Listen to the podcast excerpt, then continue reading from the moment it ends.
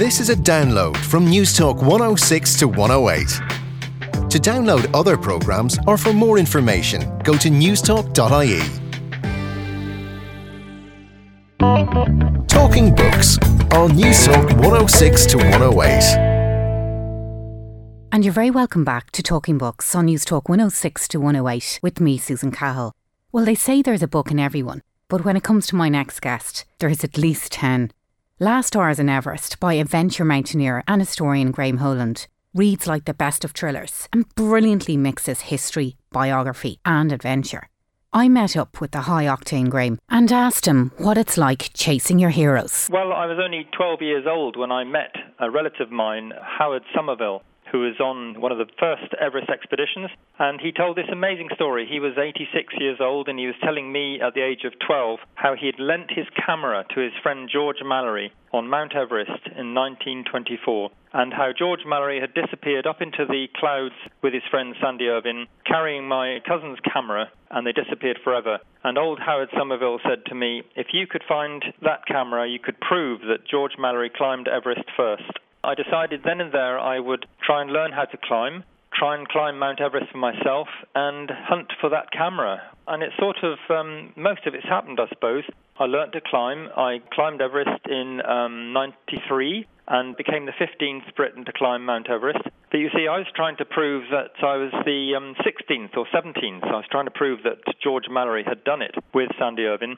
So I kept on looking for the camera, and in the end, my expedition found George Mallory's body in 1999. And it's clear a lot of your own personal experience comes into the book. I'm just wondering, I've read a lot of books on Everest, and you know, it strikes me that a lot of people who write about Everest haven't essentially climbed Everest. How has climbing Everest over nine times helped you get into the mindset of Mallory? I think it makes a big difference to write a history book from the perspective of, of someone who's actually done what the protagonist did. You know, to climb Everest in Mallory's clothes, which I, I, did in 2007, his clothes were replicated from the clothes we found on his body. And um, I was wearing six layers of, um, first of all, silk, then cotton, then wool, and then silk again, and cotton and wool. Layers and layers of these amazing clothes. And I found all sorts of interesting things that they were lighter, they were easier to wear, more comfortable, they smelt nicer than modern clothes, but I think they probably weren't good enough to keep him alive on the summit of Everest. And of course, today we have a lot of very sophisticated equipment as compared to what Mallory would have had when he attempted his fatal ascent. Can you talk to me a little bit about the conditions they faced that fateful day?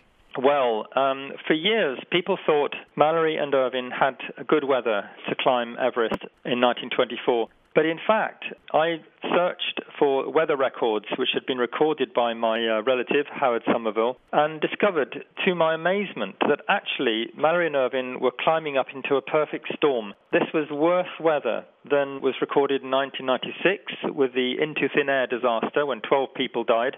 It turned out that, in fact, the air pressure had gone so low that they were effectively climbing a mountain a thousand feet higher and I found that uh, quite shocking, that, that evidence that I discovered. It was new research, and it completely changed my mind. I'd been trying to prove that they had climbed the mountain, and then I suddenly realized that they probably couldn't. And as a writer, how challenging is it when your world is turned upside down like that? Well, it's interesting, isn't it? If, if you believe something strongly all your life and you try and prove that they had done it, which I had been for years, when you finally realize in your researches that uh, actually you've got it all wrong and that you've got to completely change your mind, it was a hell of a shock. You know, my publisher expected a book all about how Mallory and Irvine had climbed Mount Everest first, and then I had to tell them that no, I'd found new evidence that showed that they probably hadn't. And um, it was quite a shock. But I think really, if you find new evidence, you, you have to change your mind you know, that's what being a historian is, that's what being a scientist is. I suppose the story centres on the relationship between you and Mallory and your research, and also the kind of the broader relationships that take place on Everest. Would I be right in saying that Everest and climbing Everest is a bit like a marriage, a long term marriage? yes, my relationship with Mount Everest lasted much longer than my, my marriage, sadly. Um, the thing about a mountain like Everest, it completely swallows you up. You know, I've spent two years of my life living on it in uh, many expeditions. Each time you're completely away from home, and unfortunately, when you go back home to your wife, as I, as I did do, each time the relationship was a bit cooler. And unfortunately, in the end, Everest came between me and the marriage, and um, it came to an end. So, the mother of the world, essentially, which the Buddhists call Everest, can be, well, obviously fatal in Mallory's case, but can actually take over entirely people's lives and the story of their lives, which you've shown in your book, essentially. That's true, but I think the very best of people who climbed Everest managed to develop away from it. For example, Sir Edmund Hillary, when he climbed Everest, he didn't keep on going back there. He um, started doing things like crossing Antarctica and driving tractors, uh, Ferguson tractors, across to the South Pole. I've taken up sailing now. I, I got a boat and I've decided to try and sail around the world and climb the highest mountain in each continent. So um, I think it's important to actually try to develop away from Everest and do something completely different. Now, one of the extraordinary things in the book is that you were clearly responsible for the research and obviously how the team found Mallory's body in 1999. What was that like being part of that team and also being instrumental in finding your hero? It was a huge shock to find George Mallory.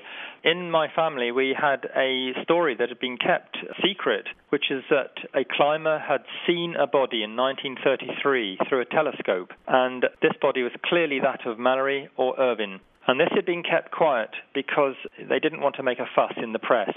And I couldn't actually corroborate the story until I got a letter but it was true enough, and when we went in 99, my expedition found Mallory exactly where this sighting had put him. I had actually fallen ill by then and had been sent home, so I wasn't present when the body was found, and in a funny way, I'm quite glad I wasn't. In appearance, he had just frozen where he lay. He looked something like um, a white marble statue. He was face down, and um, it would have been rather shocking for me to actually see the man just as he died at the age of 36 or so.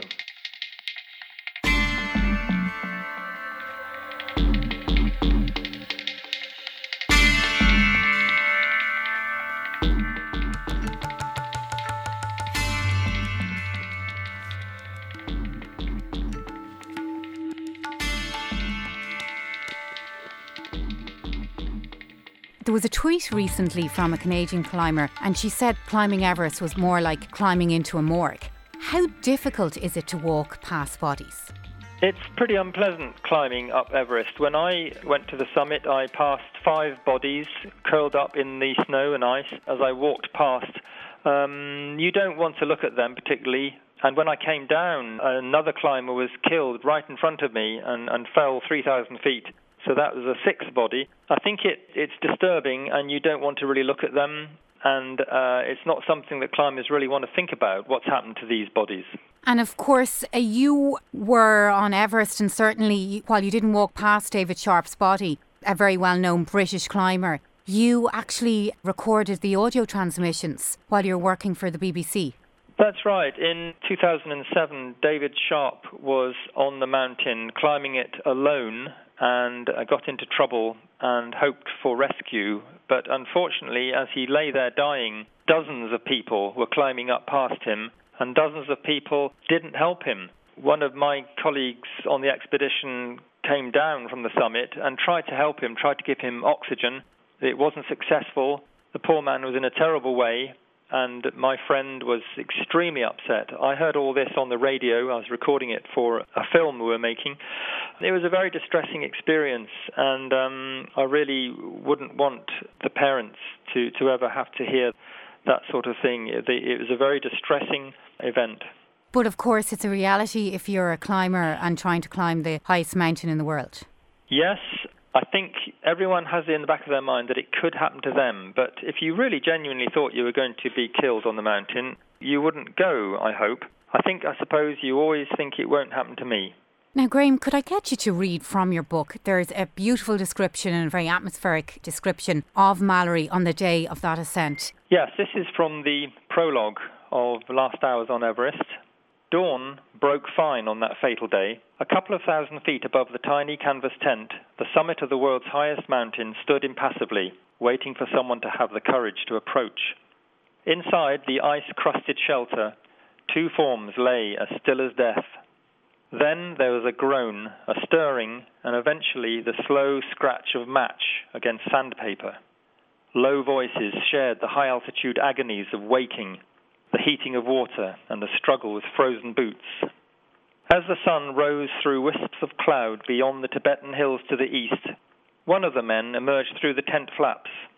It was a fine morning for the attempt, with only a few clouds in the sky. The two of them stood for a while, shuffling their feet and blowing into their hands.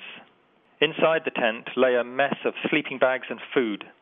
The men lifted oxygen sets onto their backs, then turned towards the mountain and stamped off into history. That's an incredibly powerful description, I have to say. It's brilliantly written, Graham. And you know, I was quite amused when I read it because I was recently on a trip to Nepal and you cannot imagine the difference you know, not just the equipment, the clothing, the whole reality of climbing and what we know now and the science of climbing to their instinctual approaches that they would have took nearly 100 years ago. That's right. Uh, many things have changed in climbing Everest. In fact, one of my chapters is titled When Did Everest Get So Easy? Nowadays, anyone with money and determination can climb the mountain. In fact, there was a Japanese man on the summit, aged 80. There was a 13 year old boy got to the summit. And you've got to ask why. Well, one, one reason is that the clothes are better. We now wear um, down suits. We have better boots, double boots. We have better food. We know about the fact that we have to drink many liters of water a day. Um, and we know the way to go. We have Sherpas to help us, and we have yaks to carry our equipment. The whole thing has completely changed, but in those days, they were true pioneers. And, you know, this is very much a story of proof, of evidence, as well as personal memoir. It's a really riveting read. I laughed in parts, I was nervous in parts, I was very engaged. But I guess for anyone listening, they'll have to buy the book to figure out who climbed Everest first. That's right. I mean, I wrote the book as a thriller, as an adventure story, with a, a doubtful outcome uh, I hope it'll excite and interest and intrigue people, and uh, I hope they think a little bit of George Mallory, the great pioneer of Everest.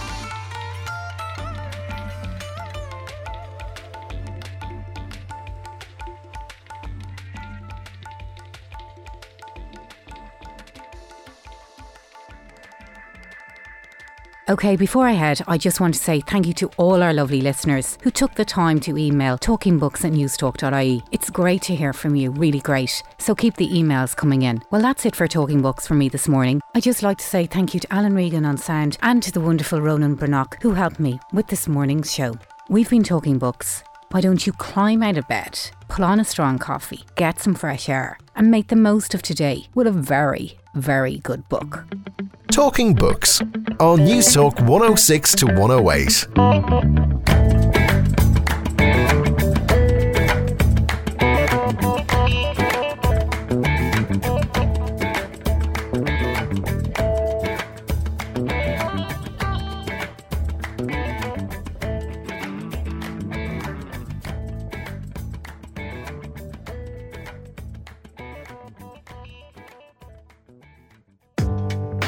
For listening to this News Talk 106 to 108 podcast. To download other programs or for more information, go to newstalk.ie.